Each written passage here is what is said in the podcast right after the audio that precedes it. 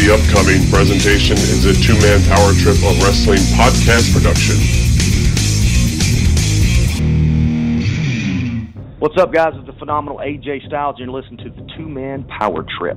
Oh my God, this is Joey Styles, and you're listening to the Two Man Power Trip podcast. This is Ricky the Dragon Steamboat. This is Cody Rhodes, the Prince of Pro Wrestling, and you are listening to Two Man Power Trip. This is Jimmy Van, the Boogie Woogie Man. Tell my people, on my brothers and sisters, don't you dare miss John and Chad. Hey, everybody out there, this is the franchise Shane Douglas. Remember me? well, guys, it's great to be on the show again. I appreciate you asking me back. So you said you were going to pinch yourself. I didn't know it was that kind of show now. I mean, if you guys are in the privacy of your own home, if you want to do these things. Good. How you doing, Chad? Hey, Johnny. Cool, man. What's going on? We ready to go or what? Uh, Hey man, what's up guys? This is Homicide. Oh, that's my homie, Homicide with a big homie club. Yeah, that would be it. Hey, this is David Penzer, and this is the two-man power trip of wrestling. Well, thank you, thank you. Hear me, fear me. I don't do many wrestling shows anymore, probably because I'm a bit ignorant. You guys probably know ten times more than I do. Look, Mean Gene, I can't be beat me. I'm the greatest of all time. And I would say that. And every kid I, they knew they could kick the out of me. Great talking to you guys. It's been your pleasure. They've worked in and around the wrestling business. They've studied thousands of hours of wrestling, and now they bring to you the greatest legends, Hall of Famers, creative minds, and both current and future stars of pro wrestling. They are Primetime Pod and Chad, the two man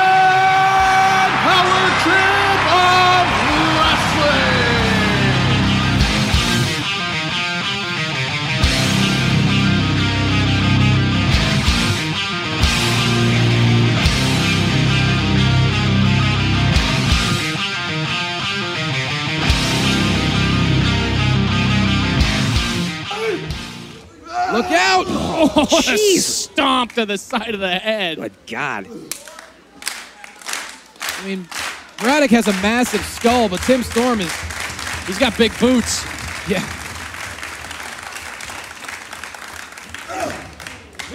Showing signs of life. There you go. Building an offense. There you go, kid.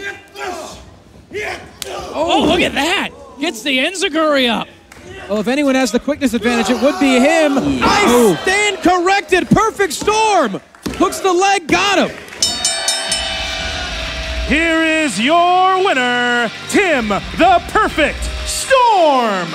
Tim Storm, unstoppable, incredible. Strong welcome back, Tim Storm. All right, this is the two man power trip of wrestling, and you are listening to the flagship two man power trip of wrestling interview podcast. If you didn't know by now, my name is Chad, and every single week I'm joined here by my tag team partner, the one and only JP John Paz. And John, today on the show, as we approach our five year anniversary, we bring in a former NWA world champion and a man who has uh, been in the news as of late with the reemergence here of the NWA as we get ready for some hard times as the one and only Tim Storm joins the two man power trip of wrestling. Tim Storm, a guy that you and I have talked about on our own here for a couple of years now, finally getting the opportunity to join us. And I know uh, you were glowing after the interview was over, telling me how great of an interview it was, how great of a guy it was. Tell us what we have to look forward to today in this interview here with uh, the the timeless here, Tim Storm. Yeah, really. I mean, we kind of did a 180 on him, big time. Not as far, you know, not as far as oh, we like him or anything like that. It was one of those things when he first was kind of christened NWA champion. We're like, man, he. And we talked about this in the interview. Like, he's in his 50s. Isn't that you know maybe too old to be NWA champion? Is that the right guy? Is this the right timing? You know, all the, all those other things that you think we would talk about. We talked about, and then we talked about it obviously in the interview as well. But when they did that series, the NWA 10 Pounds of Gold with uh, Dave Lagana, and they did all those YouTube videos and stuff, it was like, okay, all right, interesting the way they're kind of building up. He's a common man. He's, he's older, but he's in great shape. He kind of embodies that old school NWA champion. Okay, and you know you're, you're kind of buying into him. You're kind of buying into him, and then he starts this feud with Nick Aldis, and then you start believing in him more and more. And then as, it goes through, obviously Nick Aldis wins the NWA World Title, and it kind of makes a complete shift. And he's been champ for over a year now, and just been dominant as the champion. And as we head towards the Hard Times pay per view, it's kind of up in the air. Who's Nick Aldis going to fight? Who's going to be the NWA television champion? As that will be crowned at the pay per view. Will that be Tim Storm? So that's kind of all up in the air, all interesting. But the most interesting thing to me is how he has kind of changed our look of him, our perception, because of his promos. He is just so damn good on the mic. He's been so great. And this format of the studio wrestling has kind of been a godsend for him and, and, and great for Nick Aldis as well because it's one of those sink or swim things. If you're good at promos, this studio wrestling is going to make you, you know, even better. It's going to accentuate you. Stink at promos, you're going to really, you're going to stink. I mean, it's going to be bad. You're going to look bad. It's not going to go well for you. So you have to be able to execute these promos in this studio format, in this style, in this old school type of way. And Tim Storm has been knocking it out of the park. A lot of people say Aldis might be the best promo, but realistically, if you think about it, to me, Tim Storm has been the best promo week in and week out, talking about Mama Storm, talking about stuff that you wouldn't think would get over as a babyface, but it really has generated a lot of interest, and the people absolutely love it. And he's been getting over with it. So I can't kind of put over the fact enough of how great of a promo he has been, how great he's doing in the NWA, and kind of how when we initially said, ah, he's too old to be champion, or he's too old to get a push, or he's too old to be the Focus of the TV show that's the 180 right there. That's the flip for us. He has totally, totally been perfect in the role for the NWA. And of course, I have to mention NWA Hard Times officially on pay per view. You can check out the live stream at FITE TV. That's FITE.tv. And it's January 24th, 7 p.m. It's only $19.99. So great deal, great buy. Highly suggest NWA Hard Times. It's not just Dusty Rhodes' great promo, it's also Billy Corgan's new single. And it's also if you ever take a trip down to Cobb County, Georgia, you'll be experiencing it pretty uh, pretty bad if I uh, if I do remember correctly. But you know, I remember even back in when we first started the show in 2015, seeing Tim Storm, you know, on the the posters for shows that were not anywhere near our area. He was a guy that as northeasterners we didn't really know that much about. I mean, he's got a name where you can remember it, but we didn't really know much about him. So when you see him on those NWA uh, 10 pounds of gold series shows, I mean, I, I wouldn't say that it sold me on him with the NWA championship and, and the NWA coming back as a whole, but seeing the response to the show, and I think he's really come more into his own on the television more than anything. And I think that's really cool to see. And to me, age doesn't matter in professional wrestling. To me, if you're older now, I think that makes you better. So it's really cool to see that he's uh, he's come so far and he's uh, he's really rocking it. And uh, again, like I said, you were glowing after this interview reporting back to me and letting me know, you know, like this was completely not what you expected. And I think that makes it even better. I think that makes for an even better listen uh, when you can find that uh, that common ground. So before we get into it, just the keys to the game, if you will. Uh, a lot to talk about uh, the next week as we have our big five year anniversary. But the keys to the game here for the uh, the Tim Storm interview. What do you want us to listen for? Really, we're just gonna go A to Z on the NWA. We're going to talk about the Bruce Tharpe era. We're going to talk about him winning the NWA World Heavyweight Championship, what that meant to him, how it was really real to him to win the NWA title, which sounds like a cliche or corny something, but it's really not. It's something that he's been a long time fan and a long time NWA fan, and it's something that he felt emotionally and felt a real connection to that belt. So winning it was very important. We talk about who he beat for that title, the big monster Jax Dane. We go all the way through to current day NWA, talking about his feud with Nick Aldis. He slap heard around the world. Camille slapped him silly. Um, the internet's reaction to his reaction of it, which was uh, hilarious in, in its own right, because they were upset that he got mad that she slapped him in the face. Very, very weird wrestling fans on the internet nowadays, and I and I kind of I kind of don't get it sometimes. But you know, whatever. You know, to each their own. You can't get on them too much. But really, really the focus was on not only the NWA World title, but now the NWA television title in the tournament that will commence at NWA Hard Times, January 24th, 7 p.m. Only on pay per view on FITE TV. That is FITE.tv. Check that out, January 24th. And for more information, of course, go to NationalWrestlingAlliance.com. Absolutely. And like I said, uh, the big five year anniversary show coming up next week. A perfect guest, fitting for a TMPT Empire five year uh, anniversary special. Hard to believe it's been that long, but uh, the music and the miles and the interviews and the conversations, it's uh, it's definitely been a treat, and we will get into that on next week's show. But you are ready to strap in to listen to Tim Storm and the hard times here. So let's hit you with a little bit of TMPT business and get it on over to the former NWA champion, Tim Storm. And now for some TMPT business. Like us on Facebook, follow us on Twitter at Two Man Power Trip and at Wrestling Pal. Subscribe to us on YouTube. Also, subscribe to us on Apple Podcasts. Please leave us a review.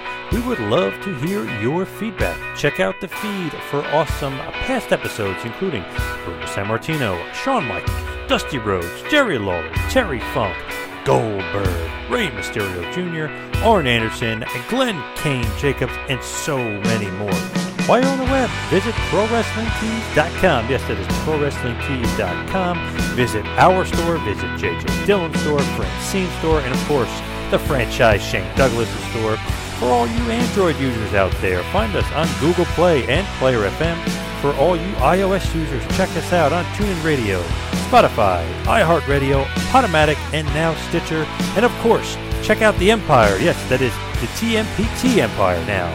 TMPTEmpire.com for all the latest and greatest on the two-man power trip of wrestling. And now, without any further ado, a former two-time NWA North American champion, a former NWA World Heavyweight Champion. He is an NWA legend. He is Tim Storm. Please enjoy.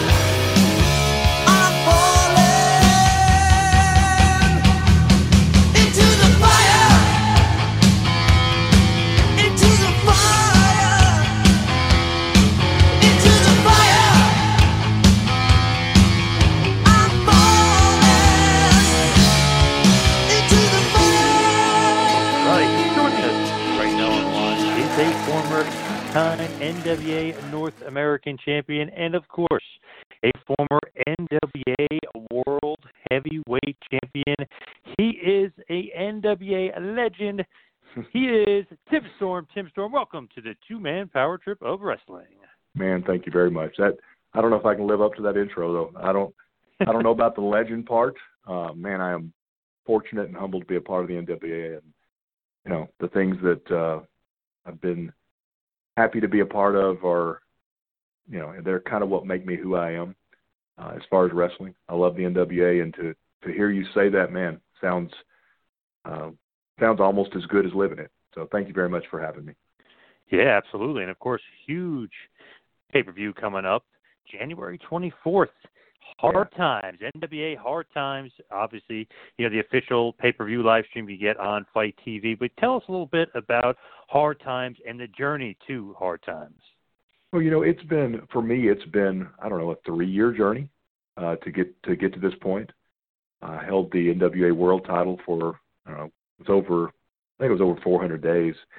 Uh, and somewhere in the midst of that, William Patrick Corgan and Dave, you know, bought purchased the NWA, and you know my position at that point, uh, I was what a 53 year old world champion who, you know, the the the company had been purchased by somebody different, and I didn't know which direction they were going to go. Um, I always try to try to handle my, my my wrestling and my life professionally, and I was kind of prepared for whichever direction it went. But man, it exceeded any expectation I could have ever set. Um, you know, the beginning of that was the 10 pounds of gold series, and you know that that in itself was a journey to get to. Um, you know, we did what uh, the 70th, 70th anniversary show, the Crockett Cup, a pop up show, and now we're at NWA Power, and I'm sorry, Power, and it, you know, it, it the the journey has been a lot of fun. Uh, you know, coming up what three weeks on hard times, and I, I'm being completely honest. This is not me. You know, it, it's just it's just an honor to be a part of it. Uh, I'm excited about it, and I'm I kind of consider myself. I don't have a, a fantastic memory, but I I love the history of wrestling, and you know, just the name itself gets me excited. Hard, you know, the name the NWA Hard Times promo is one of the best promos I think in the history of wrestling. Um, so I'm just, you know, I'm excited to see where it goes. So cool, kind of to not only have that name, which obviously is tied into a lot of Dusty Rhodes, obviously tied into a new Billy Corgan song, Hard Times. It kind of all goes together.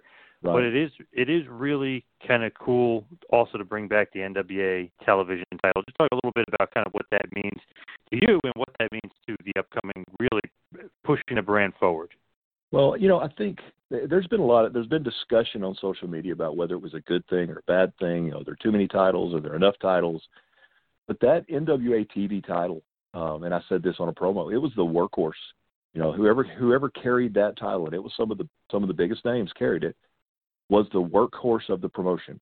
You knew that they were going to be, you know, on the TV program defending the title on a regular basis. That person had to be a fantastic technician in the ring. They had to, you know, had to be a good promo guy. Um, I think it has added, and and you know, I'm sure that, you know, Mr. Corgan and Mr. Lagana knew going into that exactly where they were heading. But you know, to be honest, when they introduced that, uh, in in a lot of cases, when I see the finished product for the TV taping for that episode, it's the first time I've seen it just like anybody else. So, you know, when they pulled that. Uh, I think was that on that was on the pay per view. I think that they introduced it. I can't remember if it was that or the next episode. When they pulled that out, I was ex- excited as everybody else. Um, you know, to see where it was going to go and what was what was my role, or do I have a role in that? And you know, going forward, I don't know what my role is going to be. You know, I know that I I know that I won the first round matchup. Uh, I know that we're gonna we're gonna crown the first NWA TV champion, and uh, somebody's to have the honor of representing that and wearing that beautiful belt. And you know, I hope it's me. You know, I hope I get that. I hope I get that chance. It's so cool with you because you know, like you mentioned before, like oh, you don't know where you're going to be, you don't know your role, you don't know what you're going to do. You're a little bit older. You said 53 years old, or you know, you know what I mean. You're, it's this is isn't necessarily a 30 year old Tim Storm. You know, you you don't kind of know the direction. You don't know what the future holds. But one thing that really is coming to light lately is one of the best promos in wrestling. I mean, that's crazy to say and crazy to think, right? In your mind, like, ah, oh, could be, but it's true. It's such an old school babyface, but it got over huge. And to me, when I'm watching his promos, um, I, I, you know, I try to study it. I try, try to really follow, like, okay, this, this guy's good promo. You know, this guy, he's struggling, but you are nailing it out of the park.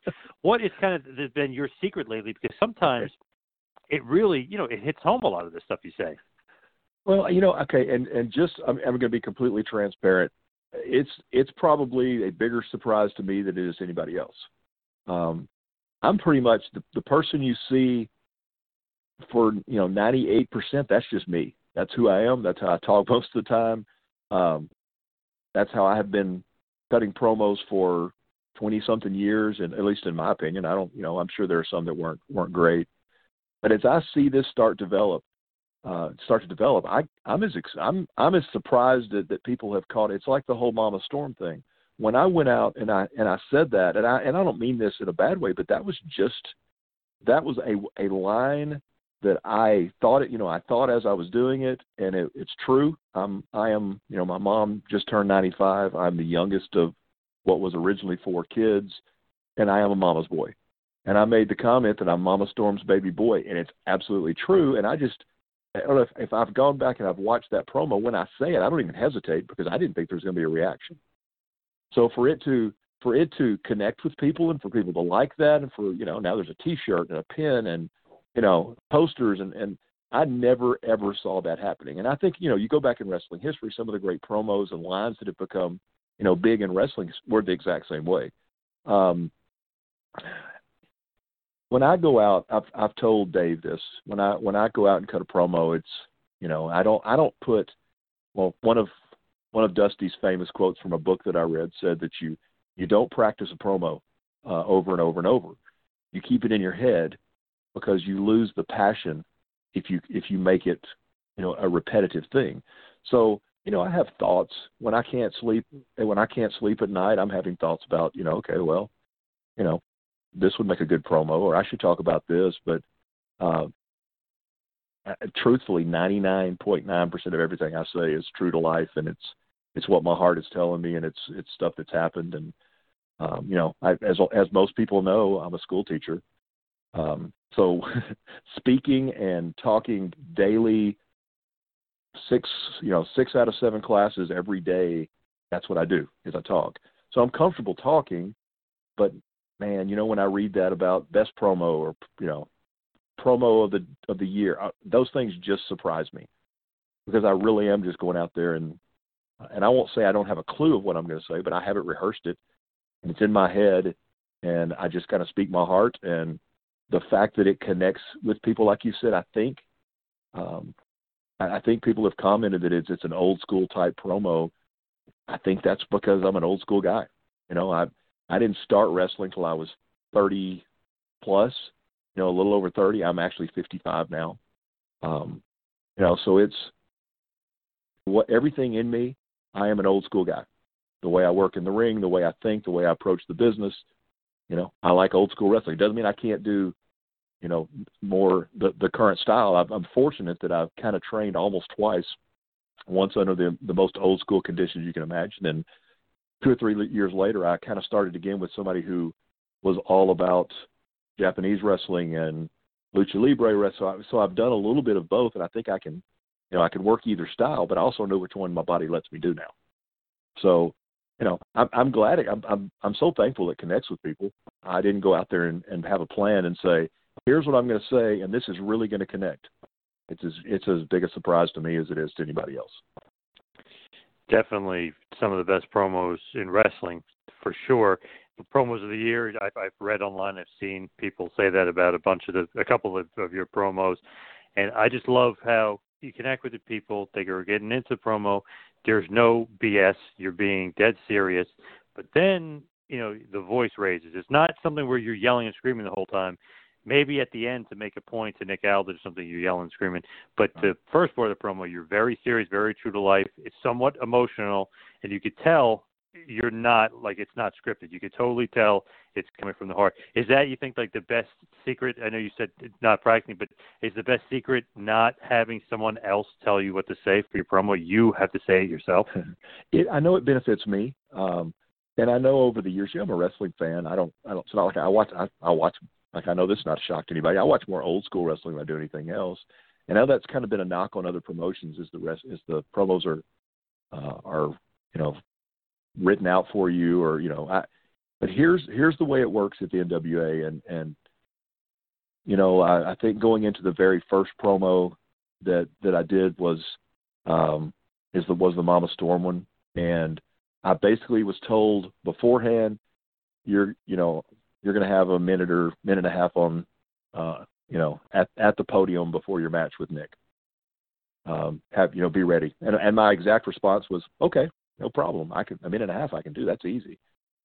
I was a little concerned because I had, you know, I had some things I wanted to say because that was a big moment for me, and I was a little concerned that a minute and a half wasn't going to be enough, and that it, that I could get the message that I wanted.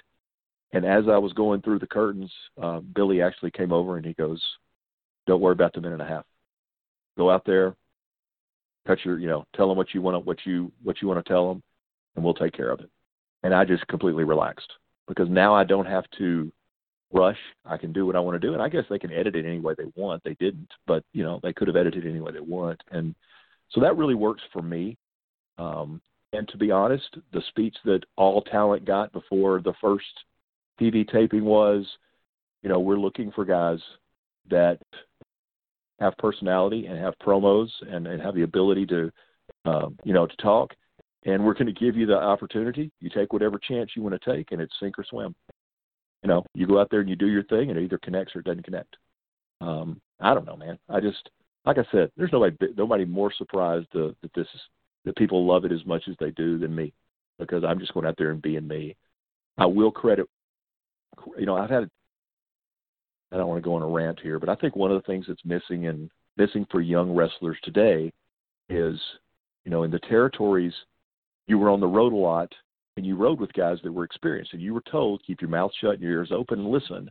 And I was very fortunate to to be around a lot of really really talented people that passed information down and I I had uh what I consider one of the best promo men ever uh, pull me off to the side one time and and kind of invested in me and and and I I, I can I kind of I kind of smile because when I am when I think about it, I hear his voice not in my promos but in his promos, and you know Jake Roberts was the master at talking very very low, very even, and if he wanted to make a point, like you said, his voice would raise, and he would you know he would say whatever he was saying. But he pulled me aside after a promo that we were doing for for a local TV thing, and he goes, "Let me just make some pointers." And you when when that prom when that guy talks about promos, you get quiet and listen. And I, you know, I think I've benefited from that. Yeah, big time. It definitely is very Jake Roberts like, very reminiscent. He wasn't a, you know, like an Ultimate Warrior or somebody who's just completely over the top and going to be yelling and screaming, or even Flair, you know, where he's going to get maybe comical or get crazy. Right. It's going to be very serious and very true to life and very, you know, matter of fact. But but when he's angry, you know he's angry and you know he means business, and you better be listening to every word he says. Well, it's I, you know I listen to my like when I again I don't see this stuff. I don't see how how it turns out. I don't you know I can feel it when I'm out there, but uh, when it when it airs, that's when I see it. And you know I never then I'm I'm really interested to see how people respond. You know because I don't I really I had no idea the connections. I, I was just I, so I start looking and I'll check you know the, the three or four different social medias and just see what the response is. You know, interestingly, I got interestingly I got a response tonight, and I I just I don't respond to most because I think wrestling, whether it's in the ring or promos, you basically I, and I've used this ter- this before. You know, it's kind of like flavors of ice cream. I'm you know I may not be everybody's flavor of ice cream, and I get that. Um, everybody has a right to their opinion, so I'm always interested to see and I had somebody tell me that, I, and I'm not, I won't use the language they did, but they, I guess they're basing it on this last promo, but they told me that I was disrespectful to women, um, which I don't, and all I can think of that they're getting that from is that I got mad when I got the taste knocked out of my mouth uh, on the last show. Mm-hmm. You know, but I did, but again, and I, you'll probably hear this because this is one that I that I've been thinking about is, you know, my mom raised me to be respectful of women, and you know I don't I can't think of any situation that would warrant being physical like that uh, for the female. So you know anyway I just it's I love reading the responses. I don't because everybody has a right to their opinion. I just don't respond you know one way or another. Uh, I'm I'm just I'm glad if they like them. I'm glad if people respond respond to it. And so far everybody's been really positive. I guess because you were furious that Camille, uh, a uh, hundred miles an hour, two feet away from you, smacked you the, right in the face. Maybe that's, I guess, what they're alluding to. But obviously, you didn't do anything. You were just furious about it because she smacked you in the face, and you know she's not a you know a little petite girl. She's a you know has some power behind that smack. I've I've been hit harder. I really can't remember when. she there was some uh, there was some steam behind that. So yeah, it uh, definitely got my attention. Oh man, good stuff though. And and with Nick Aldis, I feel like a lot of shows you could say, you know, oh man, oh it's focused on the wrestling. For me, I always like to focus on the promos and studio wrestling specifically. you really, like you mentioned, sink or swim uh, your promos. You're out there, and there's no kind of fanfare. Really, you know, you're the stage is behind you, the microphone is in front of you. You got to be able to to talk, and you got to be able to connect with the fans and really connect with the people at home. So I feel like you and Nick Aldis nail those promos. Some guys maybe not, and you could see maybe they don't kind of have great things, but NWA for the most part, and uh, Eli Drake, a couple other guys have really, really done well with promos, and I feel like that is something that's really important to me, but also to a lot of wrestling fans that you have to be able to talk. Right. You know, it's it's kind of like being what you know baseball player where they say it's a you know three tool athlete or you know player. What I think you do, I think you I think there's all different aspects to it. I I think you need to look like a wrestler. I think you need to handle your stuff professionally. Uh, you know, obviously you want to have good matches. You have to be able you have to be able to talk. Um, man, our our the talent roster for the NWA. eh, I sit I sit back there sometimes and I look around and and I'm I'm just there is a ton of talent back there, and you know I I I sent a message the other day to uh, well doesn't matter who, but I sent a message the other day basically saying that one of the things that I find the most rewarding is to see how many different levels, different people, different characters that fans connect with. Because some people will pick wrestler A, and that's the, the best wrestler in the world, and they'll say this, you know, and it, but there's so many incredibly talented men and women in the back um, that are passionate about the NWA, and that's important to me because that whole thing about how much I love the NWA, that's that is straight truth. Um, I grew up watching the NWA and believing that was the best wrestling in the world. And there was a time when I felt like it was me and just a handful of other guys, and you know, that were holding the torch for the NWA. And now I look around and I see, I don't even know what the number is because I, I know there have been times. I think on that first episode, I think we got up to a to over a half a million views. Um, you know, not just that studio full of people, but the messages I get from Spain and France and Germany and you know all all over the world, Australia that love that product.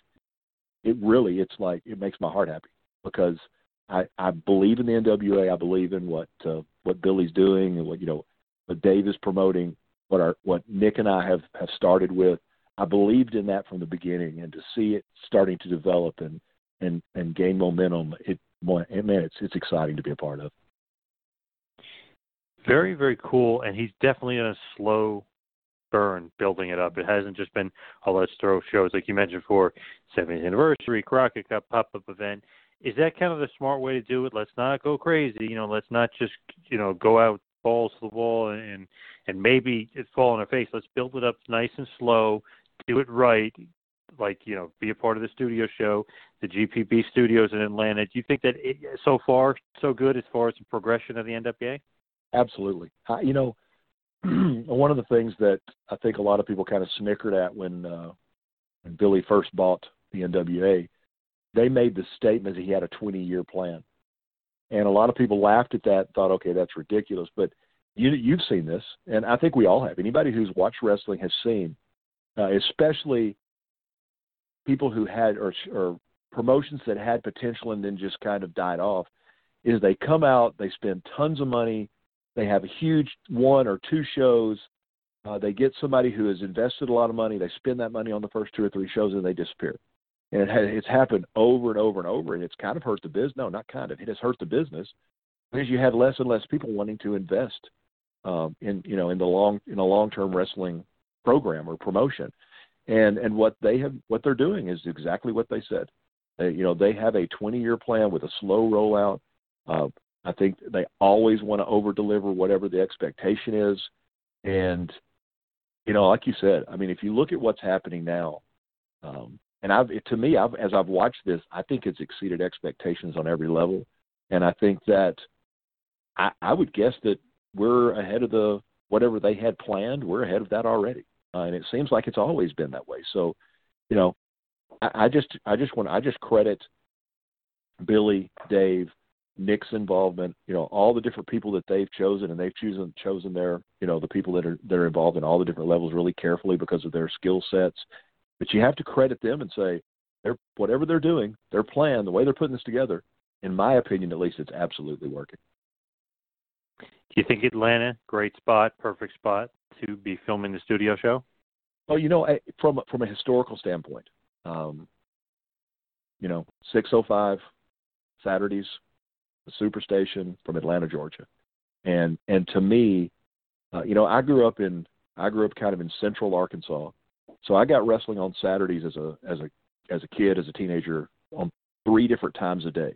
I got Memphis wrestling in the morning, I got Atlanta in the afternoon, and I got Sportatorium at night. And I I pretty much planned my days around those. You know, I didn't. I mean, I'm not gonna say you know I wasn't a cartoon guy, but in the morning I knew what I was watching. In the afternoon I knew I was watching. So to to look at it now, and I'll I'll be honest, the first time I walked in in those studios, uh, knowing you know that we were basically in on the home field of the NWA that I watched growing up, it gave me it gave me butterflies.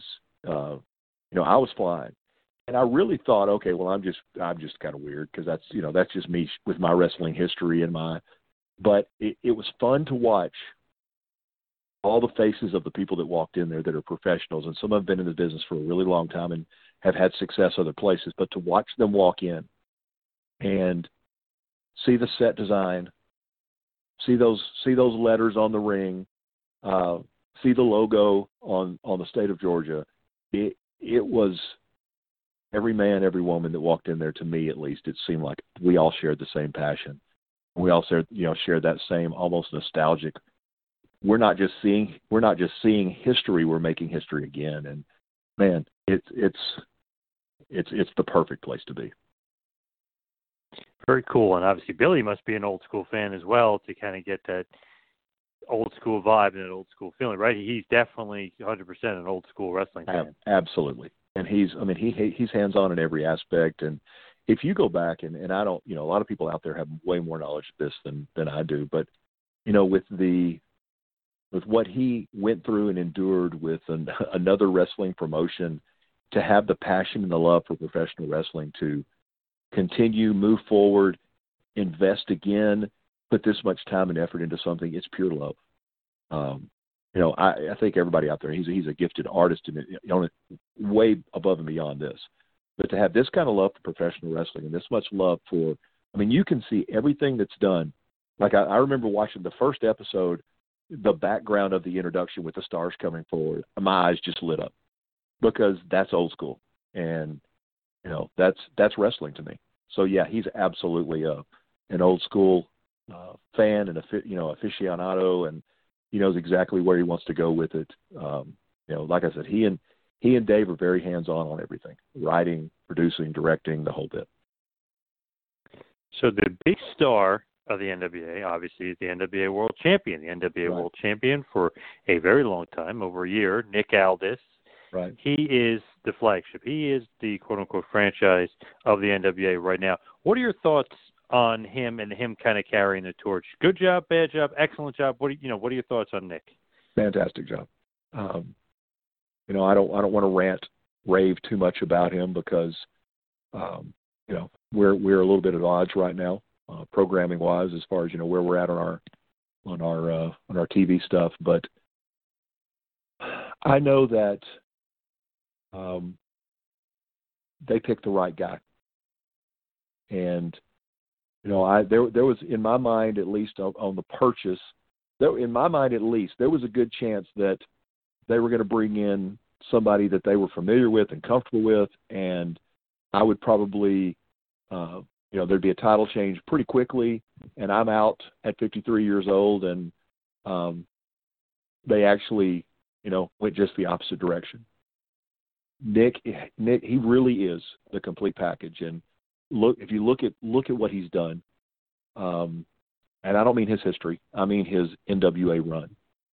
He's every he is surprisingly big for anybody who's never who's never been around him. I'm a big guy. Uh, I'm I'm probably probably not six three anymore as as I continue to get older, but you know six three, two hundred fifty pounds, and Nick has got probably two inches on me in height, and weighs about the same. He is he's got the British background as far as technical wrestling you know, one of his one of his setups to his finish is going off the top ropes. You don't see a lot of guys at six five hit that elbow like he does. Uh, his conditioning is phenomenal, and and look at what he's done on the promos because he's carried he's carried this the, the promotion. He's been the the the you know the face of the franchise. He's he's had the title twice, and he's worked both sides.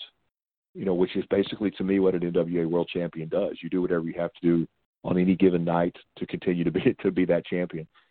He he he got rave reviews walking out there for the first ten episodes of everybody cheering him. Well, now he's flipped it, and he almost couldn't cut the promo the other night because they wouldn't stop booing. Mm-hmm. Yep. You know, he that was he, great. he- Yep. yeah, he's working. He can work. He's working both sides and doing a fantastic job of it. He's man, I, I got to stop raving because at some point I, I need to punch him in the mouth to, you know, to, to uh, you know, to try to get some of this back as far as uh, you know this last match that we didn't have. But you know, he's intelligent. He's well spoken. Um, you know, he, I hate well be sarcastic. He doesn't dress bad. You know, the guy owns the he owns owns the corner on um, vests and suits and you know, but he raises the bar for everybody. Um, he do he's you know he's done he's he's doing and done and will continue to do a great job. And you two, as far as promos, kind of go back to that. The back and forth between you guys is great. That you know, if if you guys are on two different segments and those are promo segments, you know that they're going to be great and going to knock them out of the park. And then when you guys interact together, great chemistry between you guys. And and I think you know I I think we feel that too sometimes.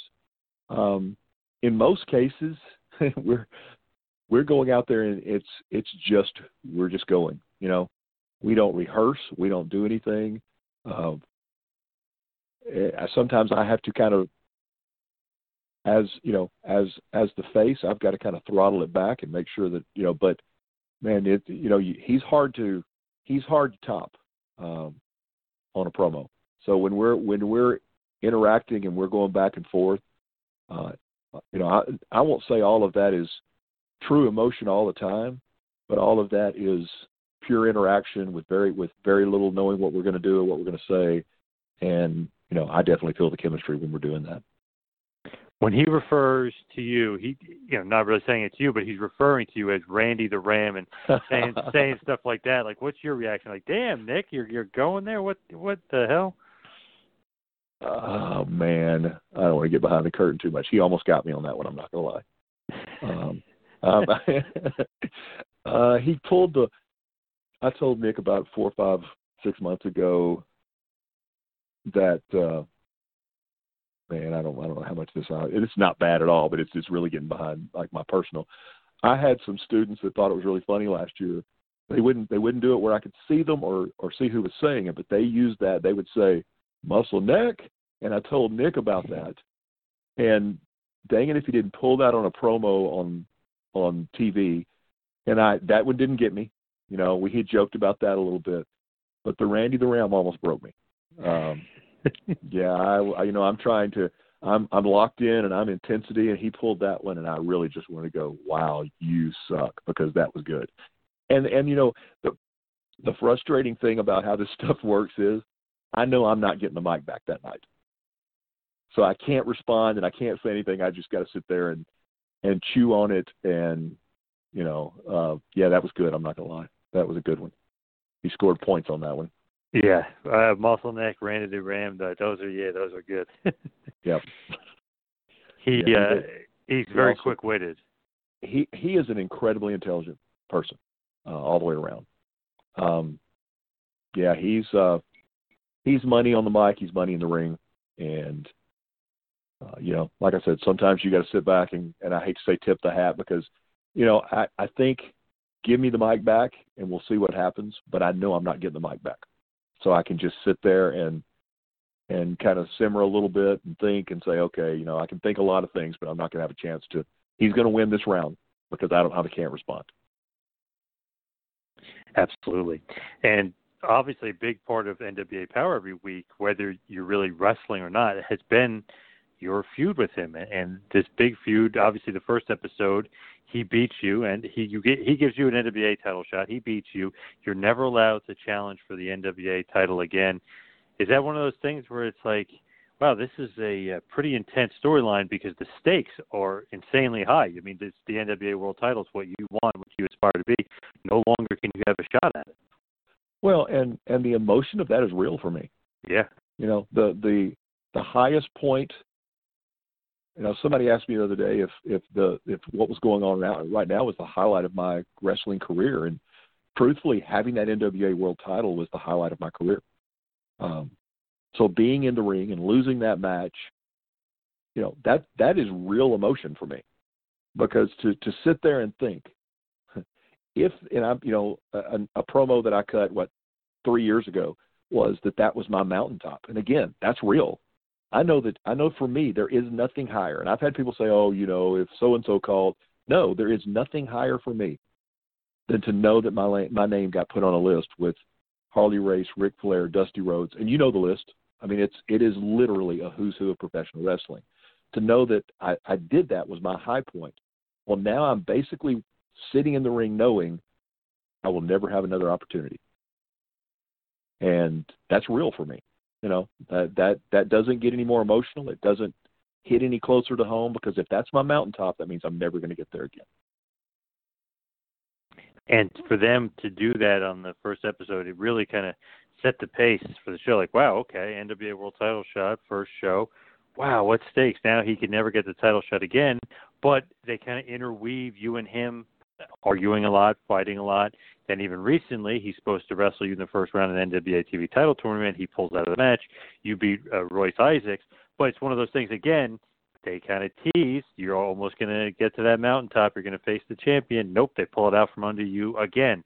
Pretty uh, clever and pretty good storytelling that they're interweaving all the way from episode one till you know the current episode. Right, and and I, again, a lot of people will hear me say this and not believe it. I have no clue where this is going. You know, nobody has laid out a plan for me and said, "Okay, here's what we're looking at." I have no clue. Um, I don't know. I don't have a clue what I'm doing on the pay per view when I show up right now. I have nothing. I don't know who my next round opponent is. Um, no, I don't. This it's all new to me. So again, and I and I you know I function better that way because apparently, I guess my real emotion comes through. So I guess when I when I show up and and here's the match, okay, that's real emotion. You know, if I win, that's real emotion because I'm moving forward in something that I believe in. If I if I lose, that's real emotion. so, you know, it's working, but uh, you know, I don't know. I have no master plan. I know that I'm going to show up, and whoever my opponent is, I, you know, I'm going to have try to have a good match, and hopefully, I'll come out on top. And we'll see what happens next. Uh, I don't know. I saw I saw a poster the other day. One of the first posters that came out for the pay per view was Nick and I and Camille. And I was like, well, that's interesting. you know, that's I don't have a clue what that means. So, you know, we'll see. Yeah, and if you actually look for the FITE TV and everything they promoted with, that's the the poster that they used. That just that one that they've been using. So and with the TV title kind of in the background, right? With with you guys more in, in the foreground. So eh, I don't know what they're teasing there, or what they're throwing out there, but it's very interesting that uh, you know you made the poster, which is very very cool. which means that they have a lot invested in you. Well, I think you know they've they've they have been pretty upfront with me as far as you know, I don't think maybe they had the foresight when they did it. Um, you know, one of my he's not currently working with the NWA, but one of the guys who had a lot to do with me getting that first uh, shot at the title and, and getting to that point is a guy named James Beard who has been in wrestling for almost 40 years. He is a Legendary referee. Yeah. And yep. James is one of my travel partners. And at, when all this started happening, you know, he and I talked about it a lot. Uh, but, you know, he laid out a plan that he would how he would do and they kind of they didn't he didn't tell anybody but they kind of followed the same plan so as it sits right now you know as we move move forward i'm i don't know you know it's uh i, I would love I, it, I would love to win that TV title. But here's what they have told me. They said, you know, James. My point was James. James said, "I think you're the perfect guy whether they know it or not. This is before any of this happened. You're the perfect guy to kind of bridge that gap between old school and the new NWA. And you know, they've come to me and said, we we really, you know, you could have handled this a lot of different ways. We appreciate exactly what you've done. We recognize, you know, how much how much you've been a part of this, um, and that's that's nice to hear. You know, it's nice to know because You know, it meant it means a ton to me. And again, I said this at 53 with the 10 pounds of gold. Um, you know, the first 10 episodes were basically following how I got there, where I came from, who I was, Nick and I's kind of Nick and I's, uh, you know, as as we started to have our confrontation, and until where he beat me, and you know, I I look at that and and he was right. You know, it did work out really well uh, as as the guy who made the transition. But I said at that point, at 50, it's not many 53 year old wrestlers who are probably getting the most, you know, their personal highest level of media attention at 53. Well, here now we turn around two years later at 55, and it's kind of happening again. So what you know, if this is if this and I'm, my body can't do it forever. You know, it's it's I can do I can do everything I've always been able to do in the ring. The problem is it just takes me longer to recover from it. You know, it hurts a little worse, and, and, and but that's okay because I, I do I, that's my choice. But if this is the last run, whatever this is, if how many of us get to say at 55 or almost 56 that they're at the height of their career? So this is a great place to be for me, however it works out.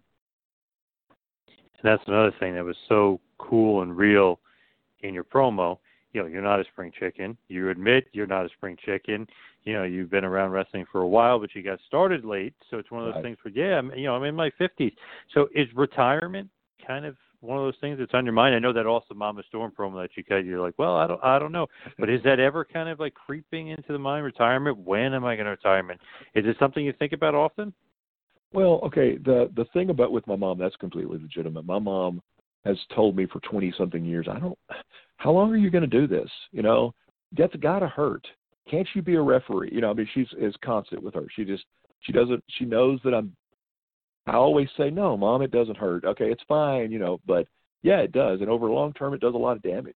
Uh, you know, there's a there's a scene from well, I'm drawing a blank on which one on one of the Rocky movies where he's getting his I think it's the last one where he was in the ring, but the, they're kind of going over. There's a there's a pretty famous scene, and they're going over his training, how he's going to prepare for this fight.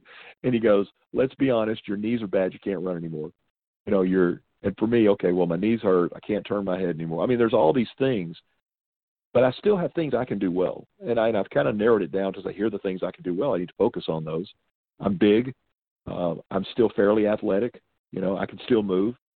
I could be extremely physical. That's what that's kind of been my benchmark, and that's what I'll always do.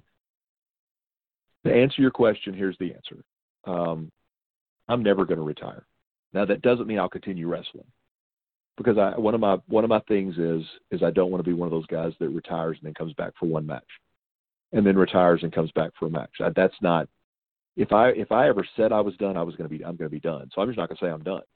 Um, I would like to, you know, at some point in the future, it wouldn't hurt me to, wouldn't hurt my feelings as long as I'm involved with the business somehow because I'm passionate about the business and, and ideally that would be with the company that I'm most passionate about. That's the NWA. So there are other avenues, but at this point, I, you know, I don't know how much longer I can keep going. Uh, I never want to be that guy who's in the ring and everybody's going, okay, he's just collecting a check. You know, I, I that's never going to be me.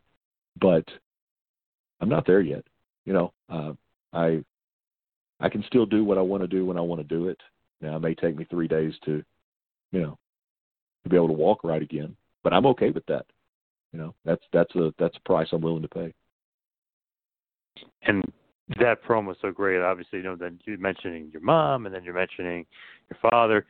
A lot of, uh, you know, I keep going back to promo and stuff, but very kind of true to life, real stuff. And I think that's another reason, and we've mentioned before how you're connecting.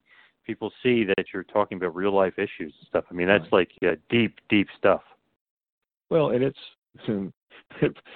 Billy told me on after that one. He goes, I don't know where the guy back here stops and the guy out there starts.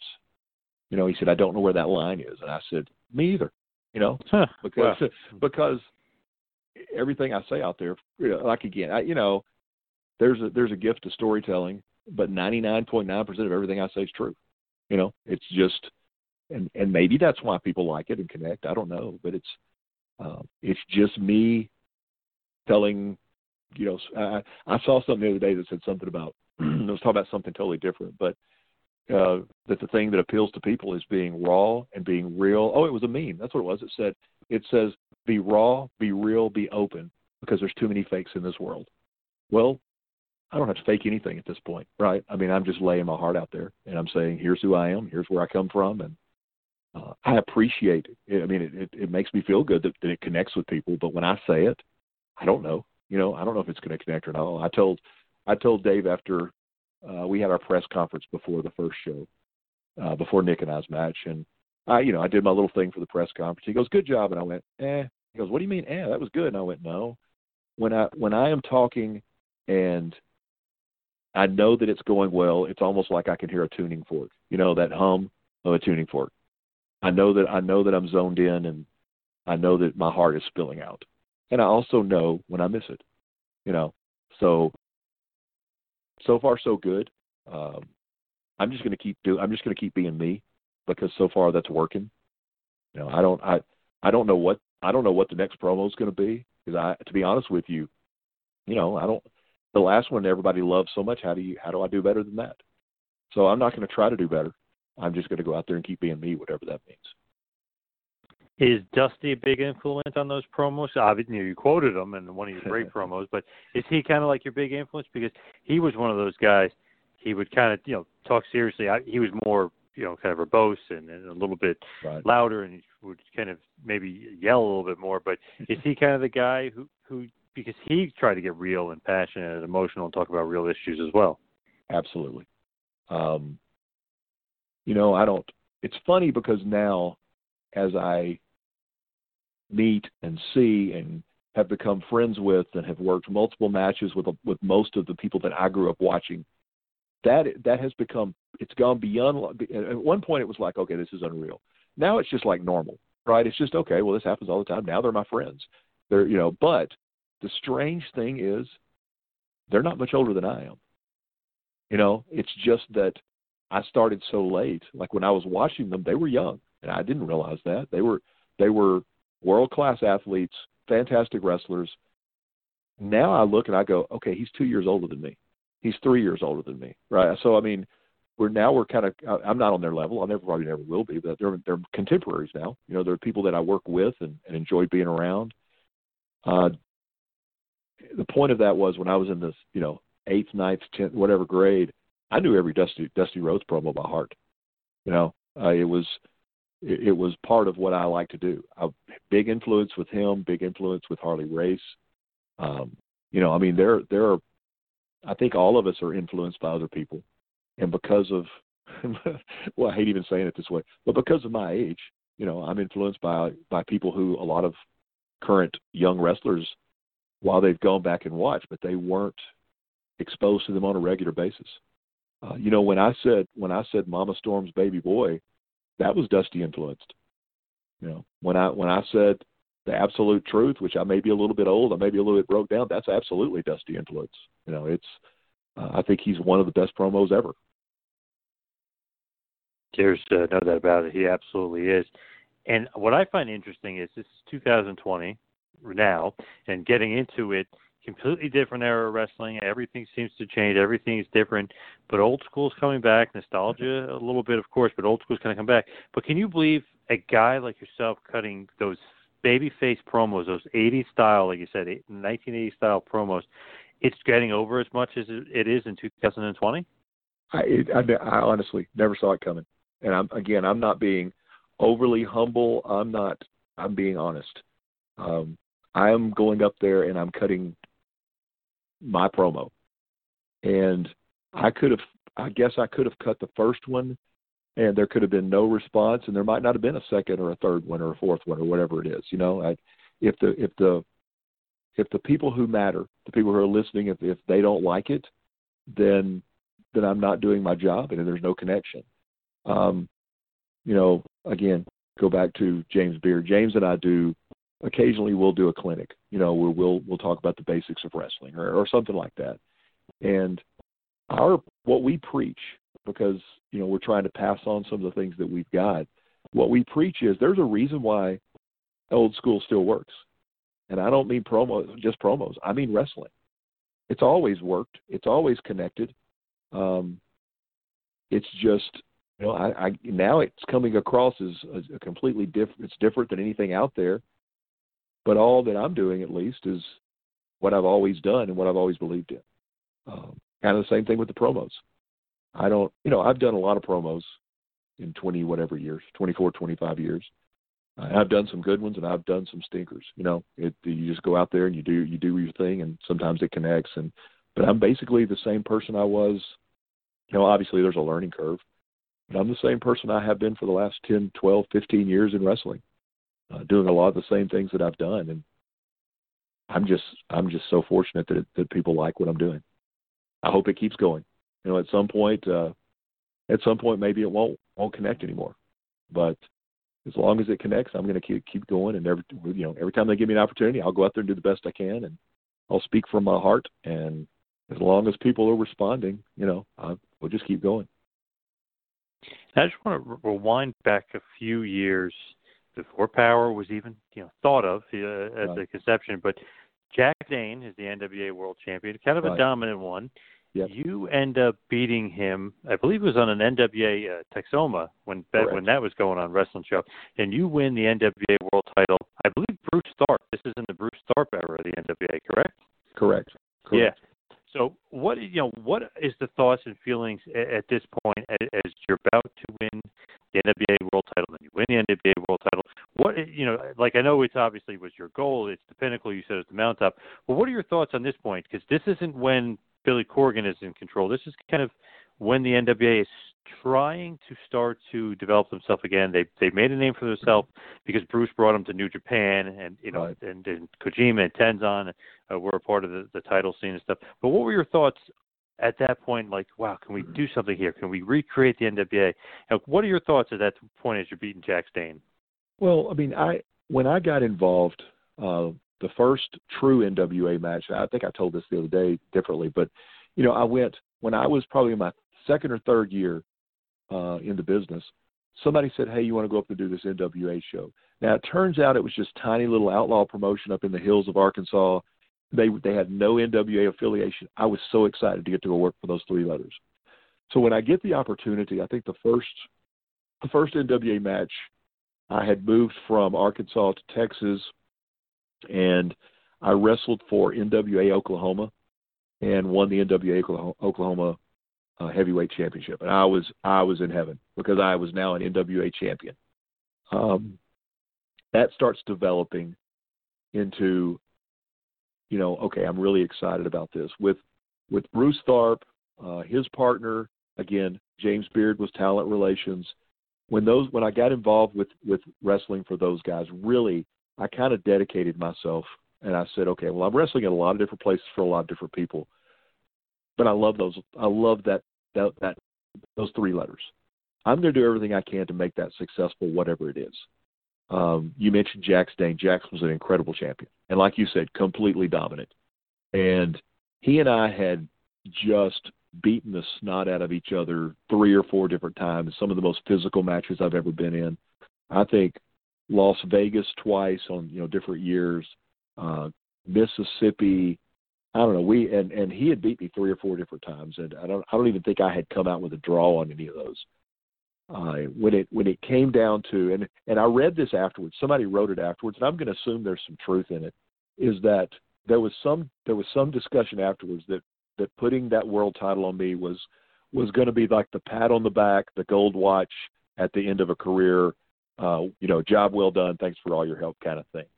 And I don't think anybody involved, inclu- including you know the, the the people who made that decision, really probably ever saw it. No, there's no way they saw it getting to a what I some I read it the other day, 400 something day that I held the title. Um, much less developing into what we have today. And I'll tell you that on that night it was Jax, who I consider a friend. The referee was James Beard at my home promotion, and the emotion of winning that was as real as it could possibly get. Um, now I had no clue how long I was going to hold that. I don't think any champion does necessarily. But here's the one thing I knew: I knew that my li- my name was on that list with NW champions that I knew were some of the best in the world, and I, I will never put myself as equals with those guys. Uh, a whole whole different era, a whole different, you know, at least demands of wrestling. But I knew that once my name got on that list, they couldn't take it off. Um, and I had reached, and again, I had reached the mountaintop for me. And again, it could have been. And I, what if I held it for 30 days? I would have. It would have meant just as much to me that night as it, as it, as holding it for 400 days. Um, I mean, I broke down in the ring, and it was incredibly emotional. And a lot of people are like, well, I don't get this. It's you know, this is just wrestling. Okay, it is. And I've got a family that means more, and I've got a job, and I've got all of those things. But you know, that moment of winning that title that meant so much to me, and still means that much to me. Uh, it, I knew it wasn't going to get any better than that. Such a cool thing, like you said, to say NWA World Champion right. Tim Storm. It's just like a awesome thing. if You think about Dory Funk Jr. and Jack Briscoe and Harley Race and you know, Pat O'Connor. You just think of all these guys, and just as cool to be a part of that list and be an NWA champion.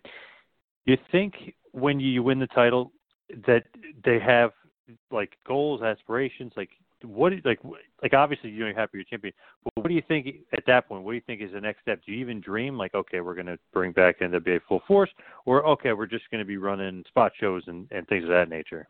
I think it was a combination. Um, I know that there were always plans of trying to do more. Um, getting uh, how we were going to get there was always the question.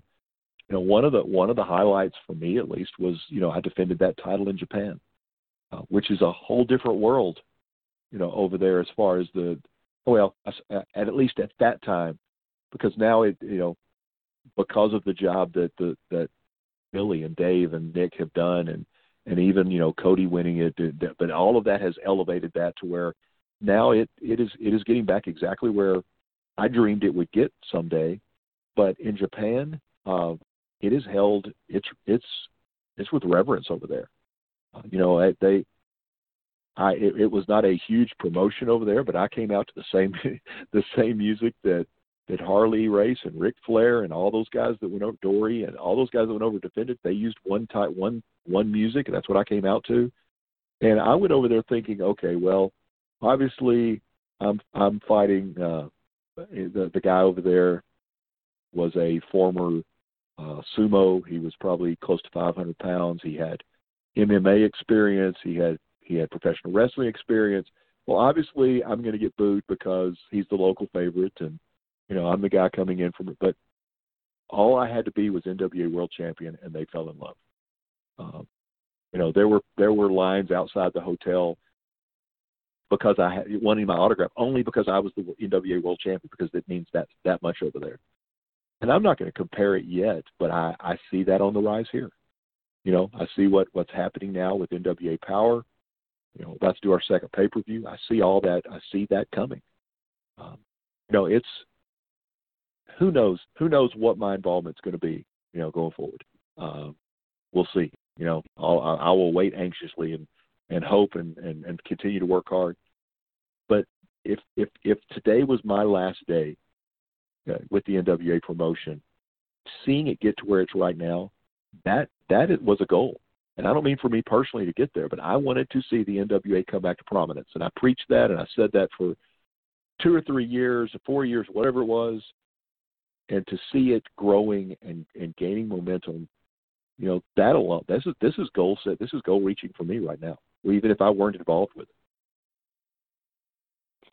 it's awesome like to to be an NWA fan and to see it kind of coming back because there's some other promotions out there that are were at one point higher stature and kind of struggling and you see that and you kind of see NWA blossoming where maybe some other shows and some other promotions are not so that is kind of a cool thing and, almost different almost shocking in, in a certain way that the NWA in 2020 is having success.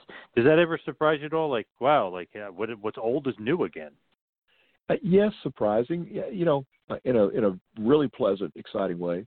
But you know, the way for any any guy in the business will tell you that for the most part, you know, uh, the more opportunities there are for people in the business, uh, for for job opportunities, for chances to get better, to you know, places to go and places to wrestle and different places to to to wrestle for. That's just good for business. You know, I, I don't I don't necessarily think of us any any promotion as in a competition. Uh, I want everybody to be successful. You know, I'm, you know, I'm, I live in I live just outside of Dallas right now, and the it is a blast for me. And I'm, again, I'm not going to start naming names, but number of guys who wrestled independents in the state of Texas over the last three or four years that are now all over uh, every company, represent, you know, doing great. That's the way it should be. You know, guys, guys with talent should have an opportunity to go out there and and make a living doing what they like to do, especially if they're really good at it. Um, so I, I am so happy and so proud that the NWA is is is on the upswing. Um, and and you know, the, I guess the really exciting part is I really think we're just at the very beginning. I think it's going to continue to grow and it's going to continue to blossom. And you know, I, sky, I mean, I don't want to exaggerate. Sky's the limit right now. Who do you think is like the breakout star as far as some some of the younger talent coming up? Would it be the question mark? Would it be Ricky Starks? You know, like who do you think is kind of some of the breakout stars of the NWA so far? Well, I think that's kind of that's kind of the cool thing. Uh, that's what I was saying earlier. If you look at, you know, I, I, as I'm reading through and seeing, you know, how what you know different tweets or, or you know th- messages, it, you know, Thunder Rosa is killing it. Uh, that that's a, that's a Texas lady. Uh, Ricky Starks, Ricky Starks and I have been on independent shows in in in Texas and Louisiana for the last four or five years. Um, you know, obviously the the question mark that that has, I think that maybe even surprised everybody where that came from. Uh, there are people that are just nuts about him, but go back and look, and these are young talents. But look at Eddie Kingston, Eli Drake, uh, Mr. Anderson. You know, look at that locker room and look around. There are it is I sit there in the back and I just you know, I, I think I told somebody this the other day that if I were a selfish person, I would be going, look at all the talent, because what's that going to do to me? But that's not how you look at it. You look at it and go, the talent is growing every show from the NWA roster, and the more talent we have, the better our shows are going to be. Um, I mean, there are guys that there are guys from every level, and what I mean is it's young breakout stars. It's people who have been in the business for 25 years. It's guys who have been on top in every organization, and you can see you can see each one of those developing. And the great thing about the writing is as you as you see those as they develop their characters and the storylines that each one is involved in, it, it looks to me at least like, and maybe I'm biased because I want it to be so good, but it's it's like when I watch a show, I'm like they knocked it out of the park. Wow, they killed that episode. Wow, he killed that promo. That was a great match. That's a great story. Look at the development of that character.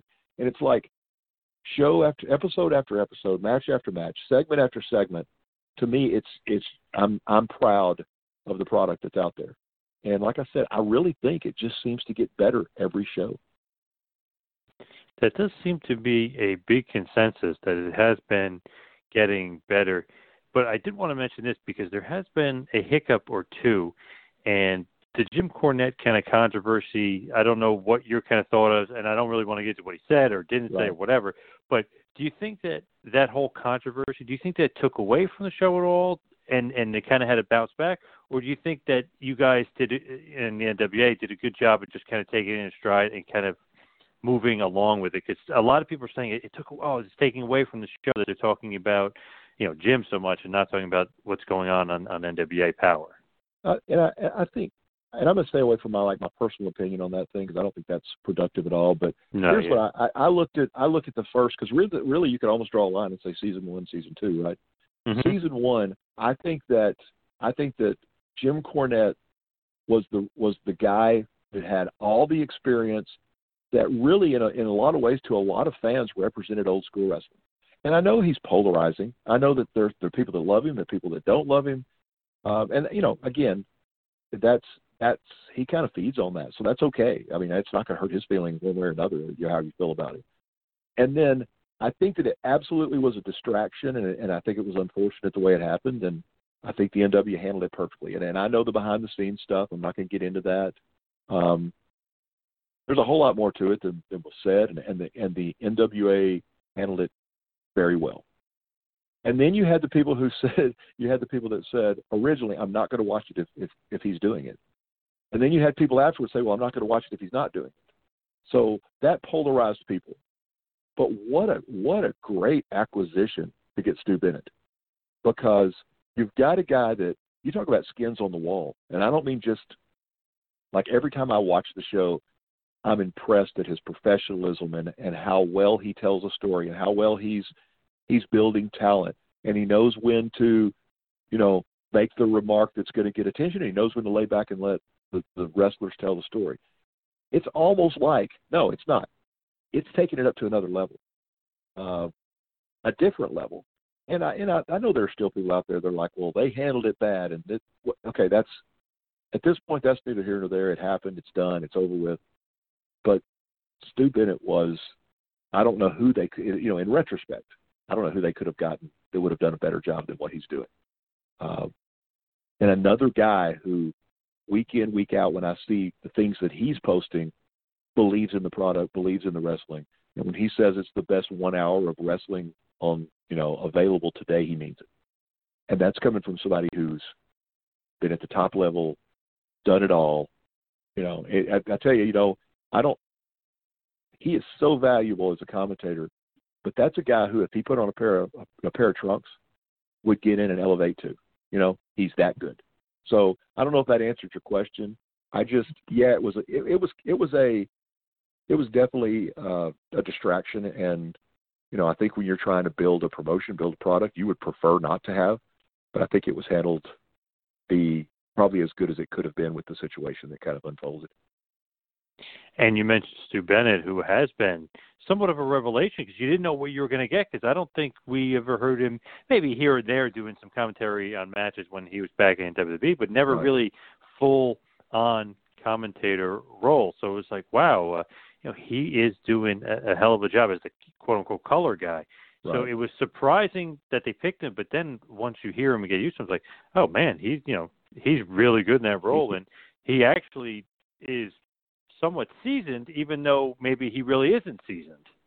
Well, my understanding, and I heard this recently, was that he did some uh, he did some for a promotion in England that kind of thought it was going to take off and, and probably had every potential to. And again, I don't even remember the name right now.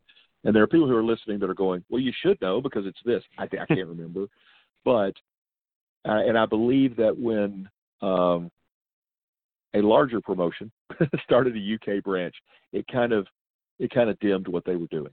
So I think he has had more experience than at least I was aware of. But man, you know, the chemistry between Joe Galli and Cornette was one thing. The chemistry that Joe Galli and Stu Bennett have is different and it's better. You know, it's completely different the way it's presented and the way they play off each other and what their roles are. But I think this is a better version. Um, it's you know, again, there's strengths to both sides, but purely from a sit back and listen and appreciate what they're doing and how they're building the matches, I think this is a better version. and I believe it was World of Sport uh, that was trying That's to right. take off in uh, England, and obviously WWE UK kind of Yeah. uh, squash squashed that. See how I carefully didn't say any of those names? yeah, yeah, yes. uh, I noticed that. So it is interesting, you know, the, the different dynamics. But he has been excellent, and I like that he seems to either have been a fan all, all along, maybe watched it, or just is, is a good quick learner and a good quick- quick study because he knows obviously all the guys, but he Right. kind of knows their background and knows the storylines, and it, it you could tell immediately if a guy does or doesn't pay attention to the you know, to the sport to, to the show, and he really has. You could tell he paid a lot of attention to what was going on in NWA. Well, I sat I sat at the commentary table for one match, um, and I sat beside Stu Bennett, and I looked I I looked at his uh, his notes, and I learned I learned so much just sitting there for one what fifteen minute match between Eli Drake and Mr. Anderson. Um, that is something that I have not really done at, at, at you know any kind of level like that. So sitting there with headphones on and watching those guys and listening to those guys work and watching you know, as he was going his professionalism and Joe too. Joe Joe is a is truly you know a a news person. He's very professional. But to watch those guys do their job, and my only concern in being out there was I know that they have a chemistry and I didn't want to disrupt that chemistry. So my to me my job was to sit there and if they ask me a question, do my best to answer it, and otherwise stay out of their way because those are the guys who are you know are, are running that running that ship out there and they're doing a great job. Now, at that point, Mama Storm's got to be telling you, "Hey, what about commentating? Why don't you get into commentating? What, what, what about commentating?" So, did you ever Yeah. think about commentating? I've thought about it, and and there's been you know some some slight discussion, but I think at this point, where you know, where because those Mhm. guys are so good, um, and and to be honest with you, I'm a I am I'm not a perfectionist by any means, but if I'm going to do if I'm going to move into any area, whatever it is, there's going to be preparation and practice, and I want to know that I'm going to do a good job. Uh, at this point, I can't do their job. You know, can I go out there for a match? Could I fill in an emergency? Absolutely, and I would do my best.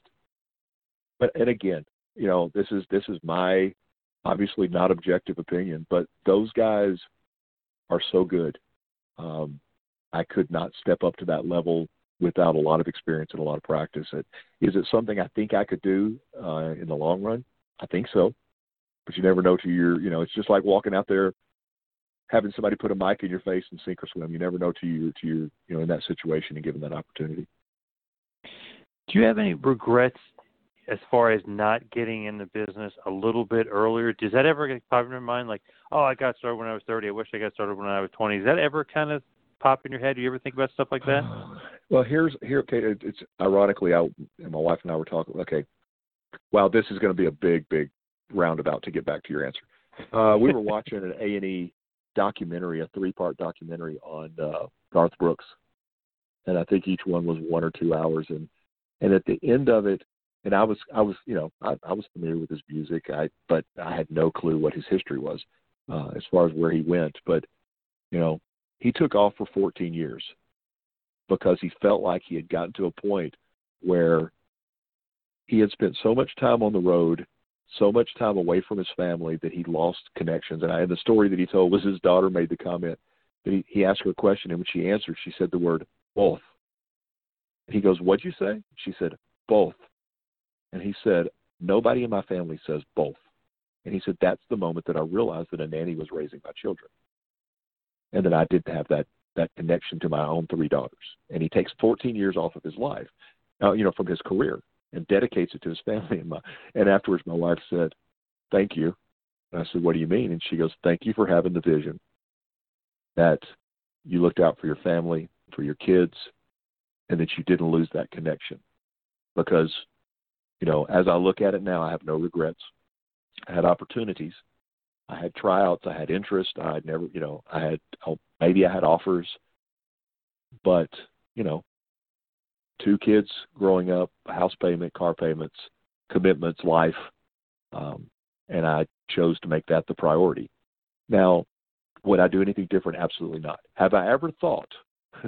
I graduated, boy, I'm old. When I graduated from college, it was 1986, and the territories were still going strong.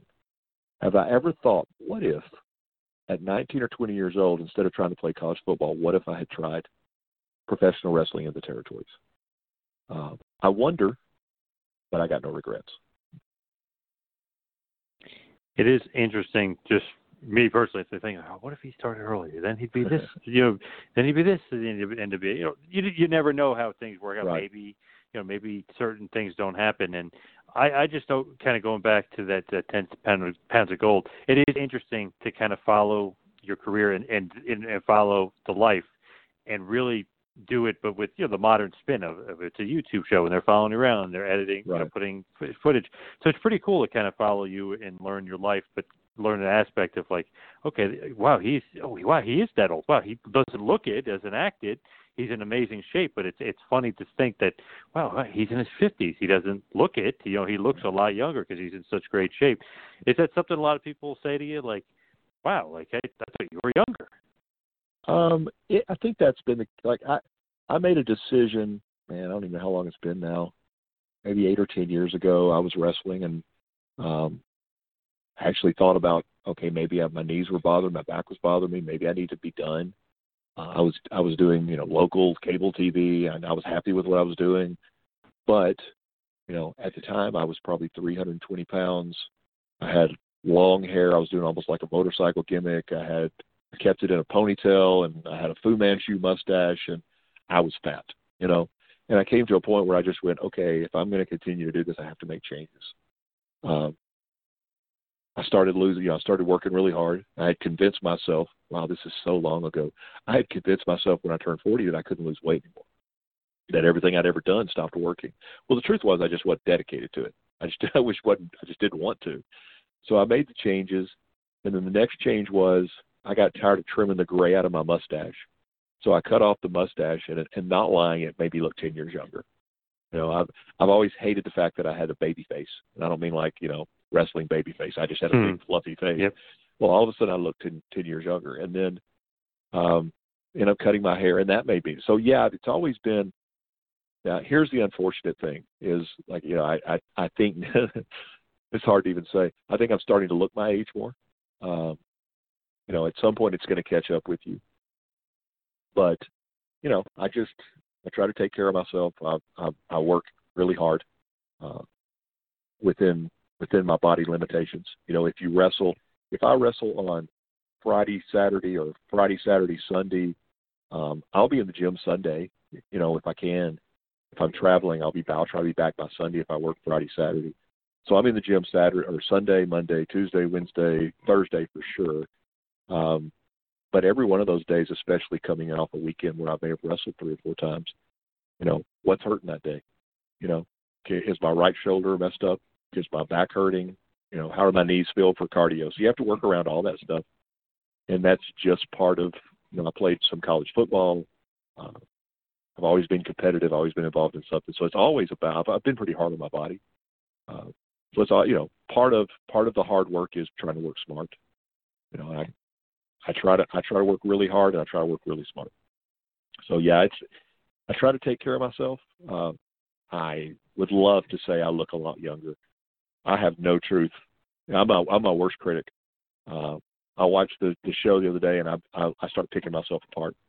You know, why'd I hesitate there? Oh, I really like that tie. Wow, am I starting to look older? You know, I mean, it's it's it's, it's Mhm. happening. Yep. It's happening. Um, what can I do about it? You know, I mean, it's it's it's I am who I am. I say that all the time. You know, what you see is what you get. I am who I am.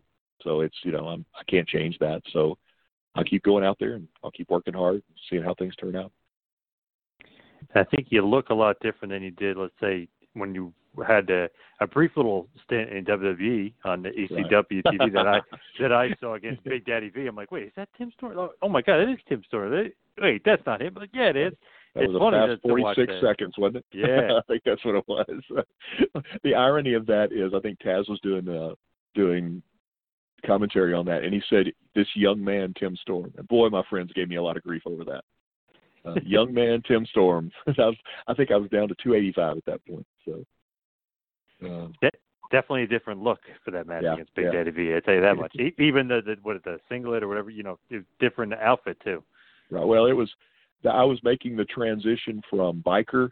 I think I still had the long hair and the mustache, but I was starting to lose weight, so I'd gone from uh long tights, sling singlet, all the way down to singlet and trunks, and then you know from there I went to biker trunks and and you know biker shorts, and then now to to trunks. So I'm ne- I'm never happy with the way I look ever.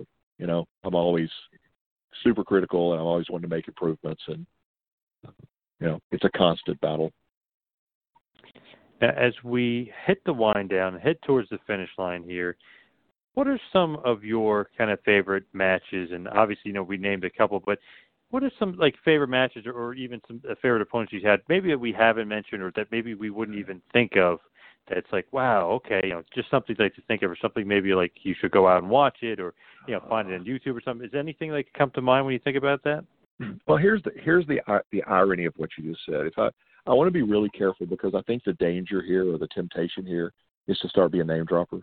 You know, and and if I gave you a list of everybody that I worked, uh, it's a pretty impressive list. You know, I've worked I've had opportunities to work a lot of really really talented, well known people. Uh, now, again, here's the the ironic part. Some of those weren't great matches. You know, I could say, okay, well, go back and it would be great for me to say, hey, go back and watch okay, first off, he doesn't have bad matches, so that's not one of them. But go back and watch the match with AJ Styles or the tag match against AJ Styles. I mean, he, you know, that guy, he's he's a great guy. He's a good friend. He doesn't have bad matches. But okay, here's one that it really wasn't even a match, but uh we did a we did a spot for in at Knoxville, Tennessee, for the University of Tennessee in front of maybe 26,000 people, and basically my job was to take the super kick from Shawn Michaels. Well, from a from a wrestling fan point of view, that was pretty cool. Was it a match? It wasn't even a match. It was basically bump, bump, get knocked out. You know, uh, but the the list of the guys that I've been fortunate enough to learn from and be in the ring with, you know, I did a whole series, a, a whole storyline with with Ahmed Johnson that ended with him diving off the top rope through three of us stacked on a table. If you can find any of those matches, they're worth watching because he was that good. Um, Sabu, I don't know, man. It's you know, I, I worked for an organization for promotion in Arkansas called TCW, where we brought in anybody who wasn't under contract, and uh, I worked most of those guys. You know, it was, and all of those are learning experiences. Some were good matches, some of them weren't great matches. Uh, one of the one of my favorite opponents of all time was Doink the Clown. Uh, Matt Borne became a really good friend and a travel partner, and you know he gave me the speech um, about how hard he he said I, he said I haven't bumped as many times in the last two years as I'm going to bump for you tonight. He said you're going to be my new Mr. Perfect, and I'm going to make you tonight. He did. Um, you know, so I mean, it's I've been very fortunate to have great opponents, great guys that that knew a whole lot more than I did that I could learn from. And hopefully, when I get in the ring now and I and I work, I'm bringing a little bit of every one of those guys with me because, you know, at different times I'm thinking about things that those people told me. So, you know, are those matches that people want to go out and watch? I don't know. Maybe. Uh, but again, I've been doing it for 24, 25 years. There's a lot of matches out there, and some of them are great. And some of them, you know, I don't want anybody to watch.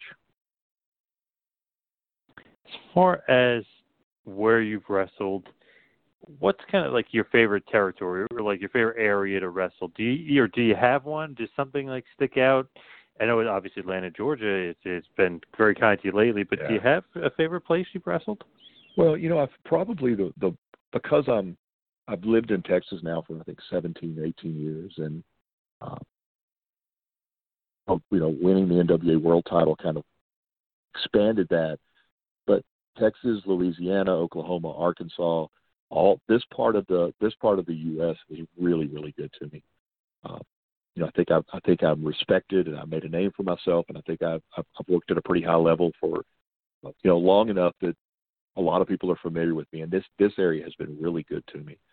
But I also, you know, I, there's there's a lot of there's some Tennessee territories that that I really really enjoyed. Um, at one point, I was doing this full time, and I was in a van with 15 guys. We went all over the United States. There's very few places that I haven't worked. Um, Alaska and Hawaii, I have never never wrestled in, uh, but you know, I went to Africa. I went to Japan. I wrestled in Mexico, Canada.